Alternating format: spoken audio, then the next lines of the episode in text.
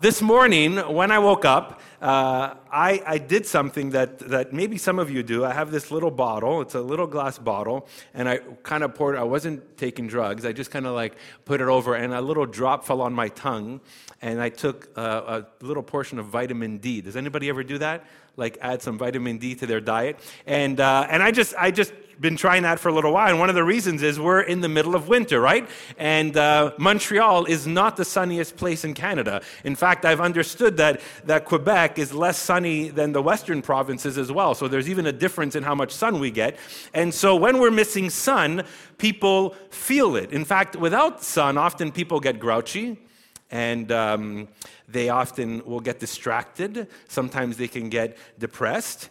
And sunlight has this incredible potential of literally affecting us. Isn't it crazy that sunlight can actually create vitamin D in us and help us in the way we think and feel and express ourselves and respond?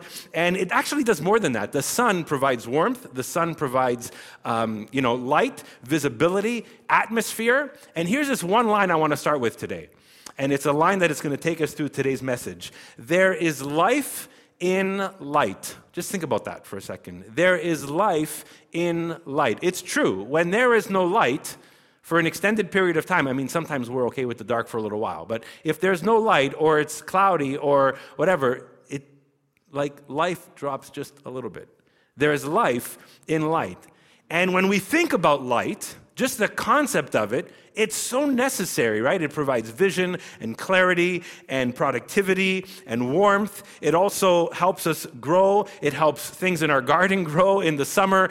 And in a strange way, we can also say it's not just physical, but in some ways, light often provides hope and purpose in so many different ways. And uh, I want to kind of just stick on this theme today because we're in a series called I Am, and we're exploring seven statements that Jesus made in the, in the Gospel of John.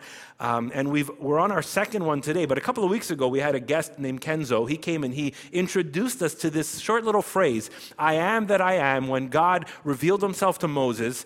And Moses understood through that phrase, and we understand through that phrase, that God is who he is, he is who he was, and he is who he will be all at once. And then Jesus takes that phrase and uses it to describe himself to his first listeners. And we get to read that in John's gospel specifically. And this, these statements, amazing statements that help us discover who Jesus is, but also who God is in the person of Jesus. That's really, really important for us. So if you got your Bibles, turn to John chapter 8, and we're going to jump into one of these phrases today. It's the second one in this series. And um, you can follow on the screen or follow in your Bibles if you have them or on your phone. And so, so let's just start reading from verse 12.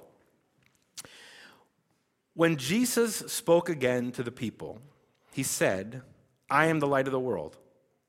Whoever follows me will never walk in darkness, but will have the light of life. The Pharisees challenged him. Here you are appearing as your own witness, your testimony is not valid. And Jesus answered, Even if I testify on my own behalf, my testimony is valid, for I know where I come from and where I am going. But you have no idea where I come from or where I am going. You judge by human standards. I pass judgment on no one. But if I do judge, my decisions are true, because I'm not alone. I stand with the Father who sent me. In your own law, it's written that the testimony of two witnesses is true. I am one who testifies for myself, and my other witness is the Father who sent me. And then they asked him, Well, where is your Father? Jesus says, You don't know me or my Father. If you knew me, you would know my Father also. And he spoke these words while teaching in the temple courts near the place where the offerings were put, yet no one seized him because his hour had not yet come. Let's just pause and pray for a moment. Guys, as we open up this text as we just slow, slow down um, this morning and pay attention uh, to what's written in the scriptures. And literally, here as we're reading the words of Jesus, um, captivate our attention, we pray, and help us see more clearly who you are and who you are in Christ. In your name we pray. Amen. Amen.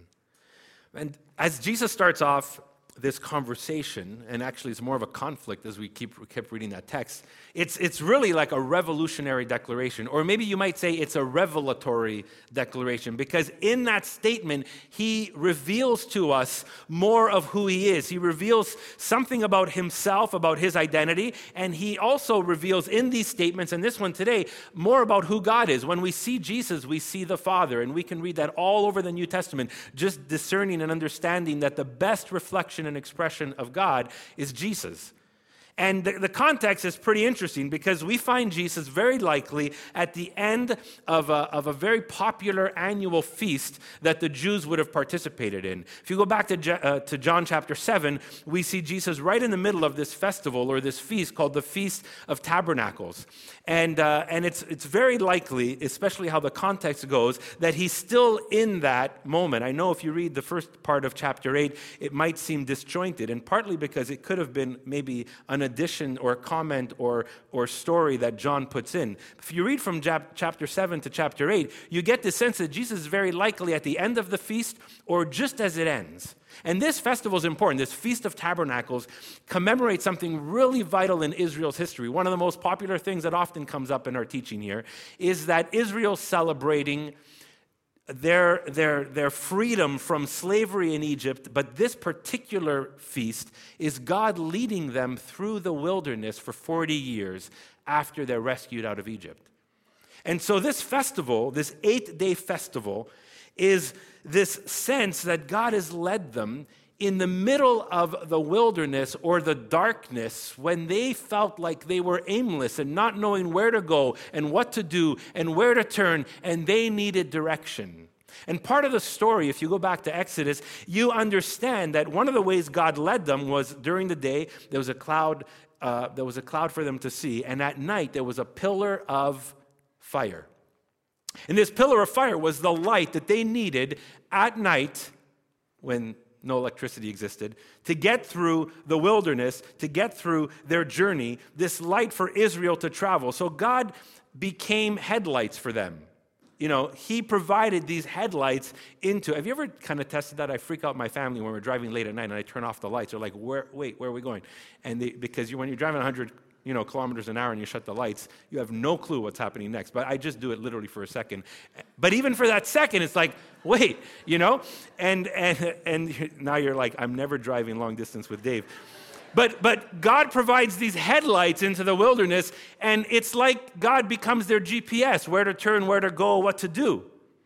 And this becomes this image that they're celebrating in this festival. They're also, if you think about the idea of light, if you read some parts of the Old Testament, but particularly Jewish literature that reflected on this over the years, light became a symbol, a metaphor for lots of things. It became a, a metaphor for God, it became a metaphor for the Torah, the law, the temple the patriarchs like Abraham, Isaac, Jacob, Moses, who brought the law, some of the kings like David. Light was referred, Israel was referred to light, a light to the nations, that God would use them to be a light to the world. The Messiah, God's promised anointed one, was seen as, as light in a sense that would lead God's people into God's future. So imagine this scene for a second. It tells us at the end that Jesus is standing near the treasury, near where people would bring their offerings, which was part of the temple that was called the court of women.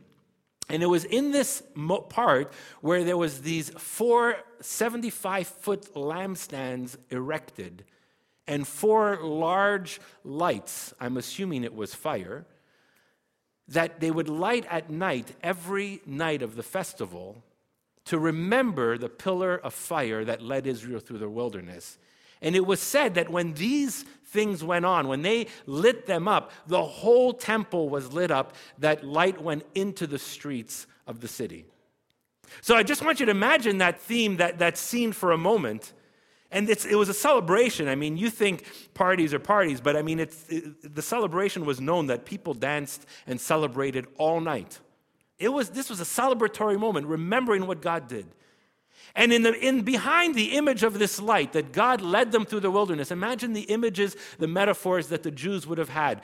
The Torah was light, the temple was light, Messiah was light, Israel was called to be light, the patriarchs were light, the awaited Messiah was light. And here's Jesus standing there, standing there making this declaration in the middle of these lights, maybe the brightest spot in the room. And some might say they had just distinguished the lights. So, just after recognizing these lights don't last forever, Jesus says this word. Whatever, wherever he said it, he says these words I am the light of the world. I am the light of the world. Whoever follows me will never walk in darkness, but have the light of life. Again, picture the scene, imagine the scene. And Jesus, if you go back to chapter 7, said some other incredible things. But in this moment, at the end of this festival, he says this declaration I am the light of the world. Whoever follows me will never walk in darkness, but have the light of life. Man, what a powerful scene. I, it would just be so cool to recognize that. I, can imagine what that might feel like in our culture in some ways, where we can get caught up with what we think has been light for us or think has been meaning or purpose for us. Remember, my wife and I, uh, sorry, I came back from a trip and my wife and kids picked me up at the train station and it was Saturday night and the mural festival was going on uh, down, not downtown, but I think it was on, uh, could have been on St. Laurent Street. So I had come from like a conference in Barrie, Ontario. Barrie's nice, but it's not Montreal, right?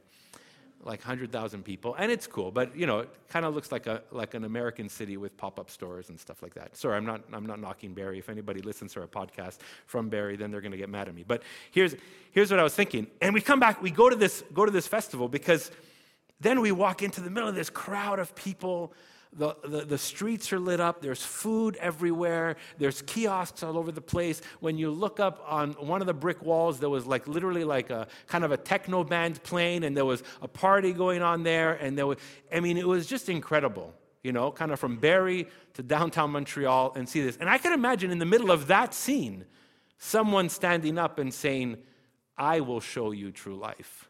I will show you true meaning. I will show you and lead you into this.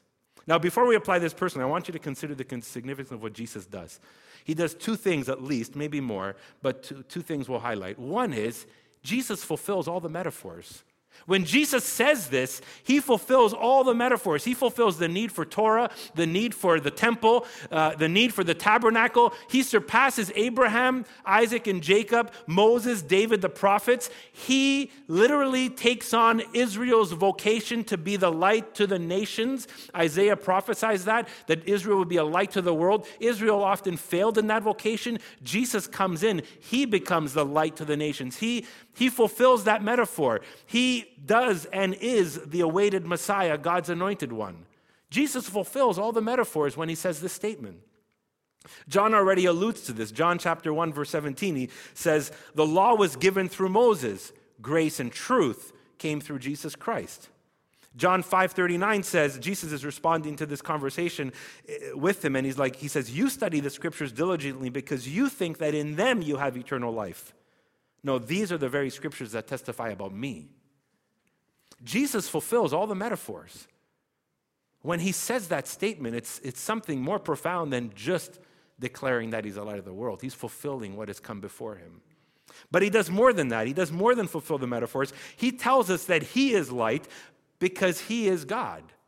He is light because he is God. He points to Jesus to himself being God. John 1, and John alludes this. It's amazing if you read all of John's gospel. And if you've clued into our Lent readings this year, we're just reading through John's gospel. And even as I've just done the readings and, and like thinking of this series, there's all these little connections going on. And first John starts off in the beginning was the Word, and the Word was with God, and the Word was God. And then here, verse 4 and 5, in him, referring to Jesus, was life. And that life was the light of all mankind. And that light shines in the darkness, and the darkness has not overcome it. And John tells us as that word, the Logos, referring to Jesus, was at creation creating. He is God. When Jesus stands up and says that, he's not just fulfilling all the metaphors, he's saying he is God. He is light because he is God. But this disturbs the Pharisees. They don't just have a conversation, they have a conflict. And that often happens when Jesus says something like this. And the, and the Pharisees are asking him, Well, who are you? Like, who are you to say this? And in our law, it says that you need two testimonies, anyways, to affirm this. Who affirms that you're the light of the world? Who affirms this in any, in any such way? By what testimony are you sharing this? You can't be your own witness. And Jesus says, Well, first of all, you don't know where I'm coming from, where I'm coming from, and who I am. I can say this anyways. So he kind of like lays the foundation, like, Look, I already have the authority. But if you really want to come to the law and the two testimony deal and how that rule fits, we do have two witnesses me and my father. I'm a witness, my father's a witness. I'll prove to you that this is credible. And they just simply ask, Well, where's your dad? Who's your dad? What are you talking about? And of course, for him to say that the father was God and the father has a testimony with him and they're equal would be blasphemous. But they're asking, Well, where's your dad? And he simply says, Well, if you don't know me, if you can't recognize who I am, you really don't know God. You really don't know my father. If you don't know me, you don't know my father. And this is this rebuke that Jesus gives to the religious leaders. You have missed God. You have missed God. You have been following this faith and this religion. You've been even commemorating this feast of tabernacles, but you have missed God because if you've missed me, you've missed my Father. If you've missed my words, you've missed his words. If you've missed me, you're missing what he's doing right now. If you haven't recognized me, you don't really know God and they've missed it. And their condition reflects sometimes our condition or the condition of the world. That we can be lost in our confusion, that we, we can be lost in our pride, that we can be lost in our thinking, that we can get caught up in our own actions and decisions and then follow down a road and realize that we're not, or maybe we don't realize it, but God does. We're, com- we're just kind of off on a detour. We're missed what God is doing. That's what happened when Jesus said the kingdom of heaven is near. Those, many of those people didn't see it, they missed it. That's why they didn't turn and repent and say, I'm going to go with you, Jesus. And Jesus says, if you're missing me and you don't know me, you don't know what God is up to. And their condition is our condition at times, becoming blind to God's activity. And so here's the heart of what this looks like. We've kind of seen what it does in its fulfillment and significance, but this is what it does for you and me. Because we, it does what light does. Jesus is the light. What does that mean? It means a couple of things. What does light do? And what does Jesus do? Well, first thing, Jesus or Him being light provides direction, right? Light provides direction. I mean, isn't it incredible that as phones got so detailed and you can do so much with your phone, what is the one feature that often many of us use on our phone? Isn't, it, isn't this this feature? Of all the things that my phone can do, we get caught up with we need light. I get to this thousand dollar flashlight. I mean, and you can kind of like, it's amazing if I can just kind of get my phone to work here this way. But yeah, I mean, it's, it's how many of you guys use this, this feature often? Yeah, I mean, a lot of us. And, and it's amazing because we can do tons of stuff with this, but we often use light. Uh, we went camping several years ago. Beautiful place that some people actually at Westside referred to us, and we loved it. And we've been camping before, but one of the things my wife had said was, Dave, next time we camp, could we be a little closer to the bathrooms? I said, why? She's like, I don't want to walk in the dark to the bathroom. That's basically it, you know? And uh, the one flashlight doesn't do justice to, I guess, walking through the woods at night for some people, right? And so these little things become really handy, right? There is this, beyond the fulfillment of Jesus in this, part of it is God's ultimate guidance for us. Light provides direction. Light shows us the way. And one of the ultimate longings in the human heart and human experience is guidance and wisdom and direction and a pathway forward. N.T. Wright says this about the text. He says, Jesus illumines a pathway out of, dark, out of a dark forest for the lost and lonely. I love that, just the imagery. Jesus illumines a pathway forward. And even when the scriptures in the Psalms say, you know, God's word is a lamp unto our feet, right? Jesus is the word. He's the light. He's, he provides direction. But you know, it's interesting. Most people, if today you were going, you know, you needed to go downtown, and I said, Do you want me to tell you how to get there? You'd probably say, No, I, Dave, I know how to get downtown. Don't worry. I'm, i live in Montreal. I'm fine. Or if, uh, if, if you're maybe looking for new work, and I say, Well, you want me to help you find some work? You might say, Well, I, listen, I can Google search, I can get on these websites, I can maybe network with some friends. And you might say, uh, like, I need to buy something on Amazon. Can I show you how to use your credit card? Like, no, no, I can I can use my credit card on Amazon, it's fine. You know, can I cook a meal? These kind of things. And it's like the light we're talking about is not the basic needs of life. The light that Jesus brings us can illumine all of our lives, but it's not just the basic things of life. The life, the light we need is the ultimate meaning and ultimate direction that the human heart and the human soul longs for, and that's the kind of light and direction that Jesus brings us. Of course, do we need direction for Oh, cool. Was that on purpose? Oh, thank you. I was like, wait, wait, let me get my phone. Um, and, and so that was kind of fun. I don't mind talking in the dark. So, so here, here's the thing it's common, right? It's common. I love that. That's, keep it going. That's okay. It's common that you'll meet with someone and they'll say stuff like, you know, I'm working, I shop, I bought this, I, I just traveled, I'm eating, I'm sleeping, but I'm looking for ultimate direction. They can list all the basic stuff, but I'm looking for ultimate direction. I'm looking for ultimate guidance. I'm looking for purpose. I'm looking for peace. And Jesus says, Follow me, and you will not walk in darkness anymore, because you will have the light of life. Isn't that amazing? And the direction comes in two ways in a big way and in a small way. It's direction towards eternal life because God promises us eternal life, new creation, the fullness of time where there will be no more tears, no more pain, but peace. There's direction towards eternal life and there's direction towards everyday life. Those two directions are so vital. And here's this this is the beautiful thing. Jesus, when we follow him, ultimately promises us and leads us to eternal life. But that eternal life, that new creation, the, the values of God's kingdom, the values of the full reign of Christ, they, we get glimpses of them over here in our life. So, not just eternal life, everyday life. So, the glimpse of what it means to be in relationships in eternity, God wants to bring back over here and say, I can teach you what it means to be in relationship here.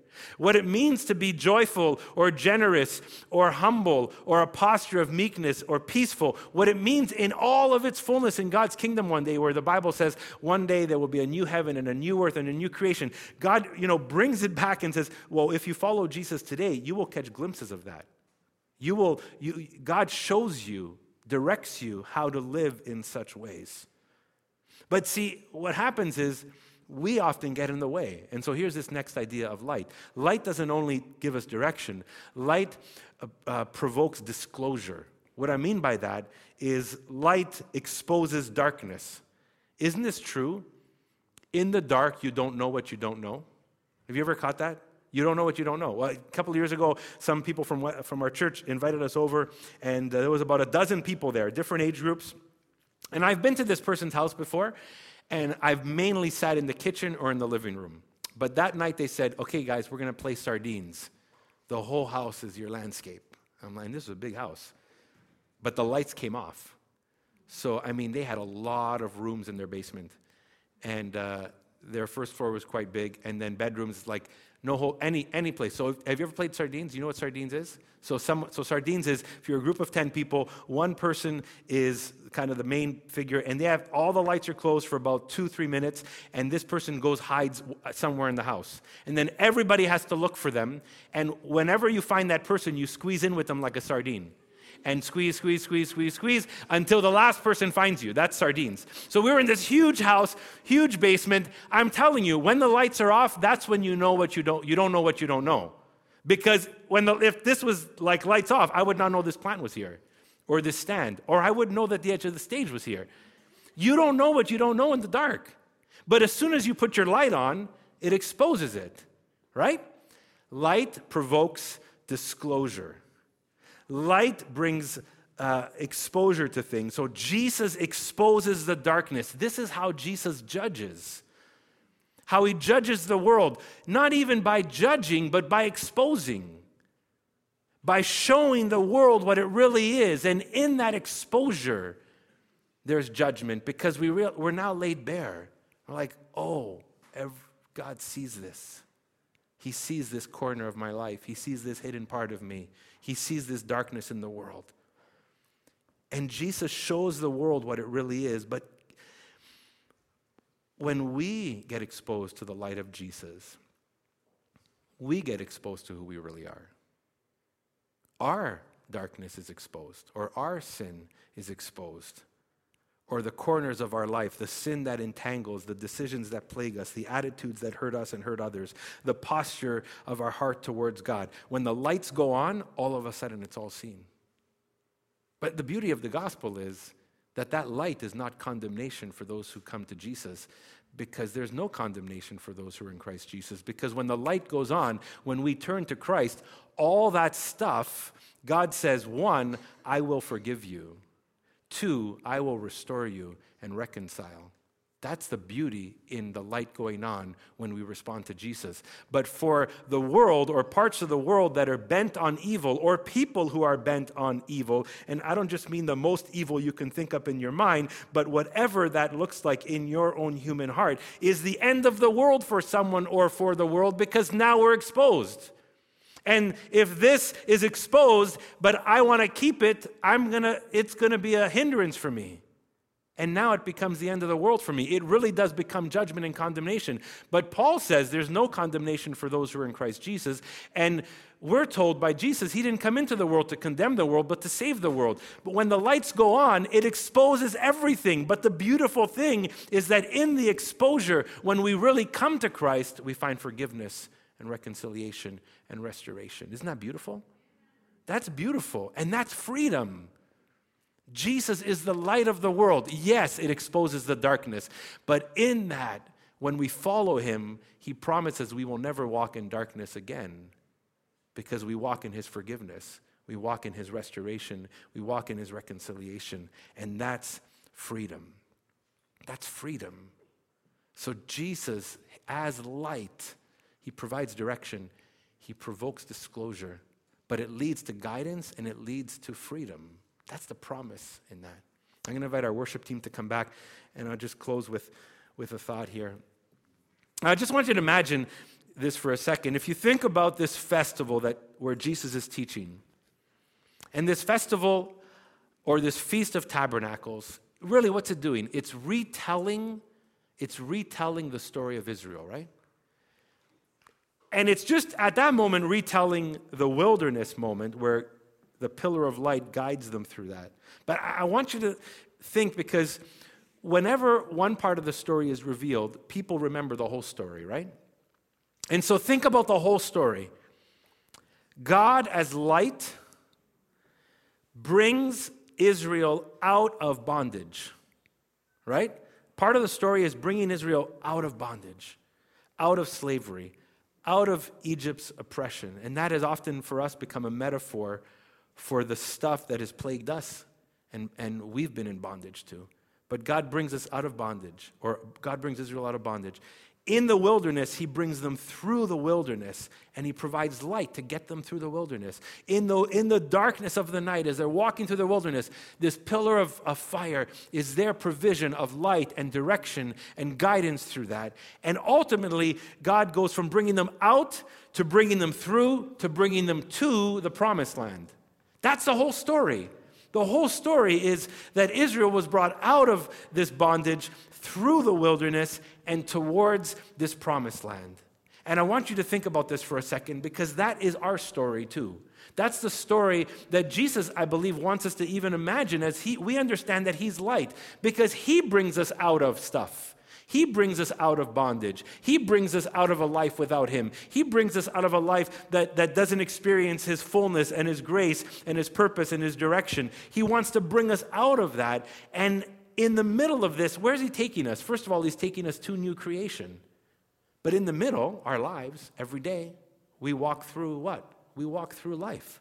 And sometimes life feels like the wilderness. Sometimes life feels like darkness even as we follow Jesus. The promise is towards the new creation, but we're in a world, in a world that, yes, we see glimpses of God's kingdom, but there's an overlap. We still live in a world that's plagued with sin and darkness and detours. But here's the promise for you and me God wants to take us out of a life that was void of Him, He wants to take us to new creation. But in the middle of our lives, as we live this life today, He wants to take us through the wilderness. Whatever that wilderness looks like for you or feels like for you, whatever the obstacles are in life or, or, in, or that culture brings, or that sometimes even sin or temptation comes to bring, the promise is when we follow Jesus, we will never walk in darkness. He'll walk us through. He'll walk us through. And that happens when we believe in Jesus, when we put our faith in Jesus, when we follow Jesus that, then that story becomes our story. And here's the response for you and me. And I know many of us have already made some of these steps. We've put our belief in Christ. We believe He's the light of the world, and we've chosen to follow Him. But that following is a daily thing. When we follow Him, we will never walk in darkness. And some of you are here today, and, you're, and you've never made that choice to believe in Jesus and to follow Him and you're stuck. You're, you're thinking, I want, I want the guidance, I want the peace, I want the direction, I want to know God. And here, that step is in response to Jesus saying, I'm the light of the world, believe and follow. And if you've never made that step, maybe even this morning as we close our gathering, you might make a step towards that, choosing to believe in Jesus. And here's the beautiful promise as we believe, He welcomes us. He says, Follow. And we choose to follow. And He's already light. We don't have to make up the light. Jesus is already the light of the world. Our response is do we believe it? Will we follow Him? And then have Him walk us through the wilderness towards eternal life and every day of our lives. I'm going to ask you to stand as we wrap up today and close in this way. And we're going we're gonna end with a, a, a, one of the songs we sang today because I want to just end with our full focus and attention on Jesus today in worship. But as we pray, um, I just want to invite us to welcome the light of Jesus in our lives. And we never have to be afraid of the light of Jesus. He will show us our sin, and that will humble us. He will show us our detours, that'll humble us. But the promise, when Jesus, his light exposes, and we believe and repent and follow, he forgives and restores and guides. So there's no point in in holding back or not welcoming the light of Christ in your life. Because the other side of it is freedom.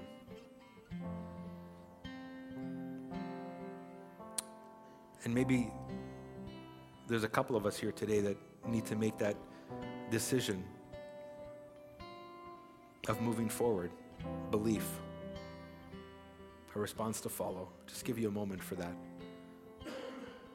You might simply, in response to what we've been talking about or tracking with us for the last several weeks or months, you might already know in your heart, you already might have some of the language of what that might look like just to say, God, I believe in your son Jesus. I believe that he died and was buried and resurrected and ascended. I put my faith in him. I choose to trust him as Lord and leader of my life. I decide to follow him. In that response, Jesus comes flooding in and longs to lead us and guide us every day. So just take a moment and maybe respond to God in this way if that's where your heart is this morning.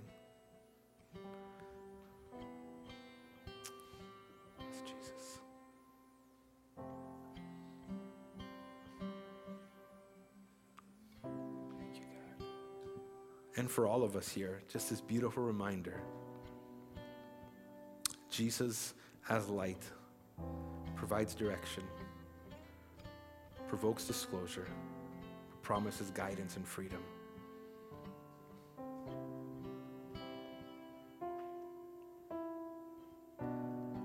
And maybe there's been areas of our life we've been holding back and not allowing Jesus to guide us, not allowing Jesus to shed his light on. Again, there should, there's no fear because on the other side of that trust is freedom.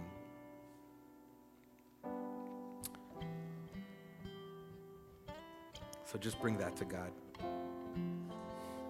God, ultimately, our response to Jesus is worship. And even as we use the words here, referring to you, God, referring to Christ equally, the Holy Spirit, God, we're here to worship. Not just with our voices, with our lives, not just generically or in a blanket way, God, but with our decisions, our commitments, our schedules, our finances, our relationships. God, we want to take this invitation from Jesus to follow him with all seriousness, that we would follow him with our lives. Oh God, so that no inch of our life would be in darkness. That we would welcome the light of Jesus to expose any darkness or sin or posture or attitude or behavior. And where that lands, God, we just we repent from it and are so grateful that in our repentance you receive us and you respond to us with forgiveness and you restore us. God, this promise that we will have the light of life, leading us towards eternity but leading us every single day. Eternity starts now. We thank you for that, God. I just pray for any today who have made steps forward in believing in you, in following you, and putting their trust in you, oh God. Lord, I pray for their next steps in that. I pray that we could be a community that encourages and nurtures their walk with you and their faith, oh God. But I also pray for them that you would just through the power of your Holy Spirit, empower them, God, to walk with you, to follow you. And we pray for us as a church, God, that we would be a church that declares that Jesus is the light of the world. And that we would welcome your direction and welcome your exposure of us in any ways as well, God, because there's always freedom on the other side when we trust in you. We pray this in Jesus' name. Amen.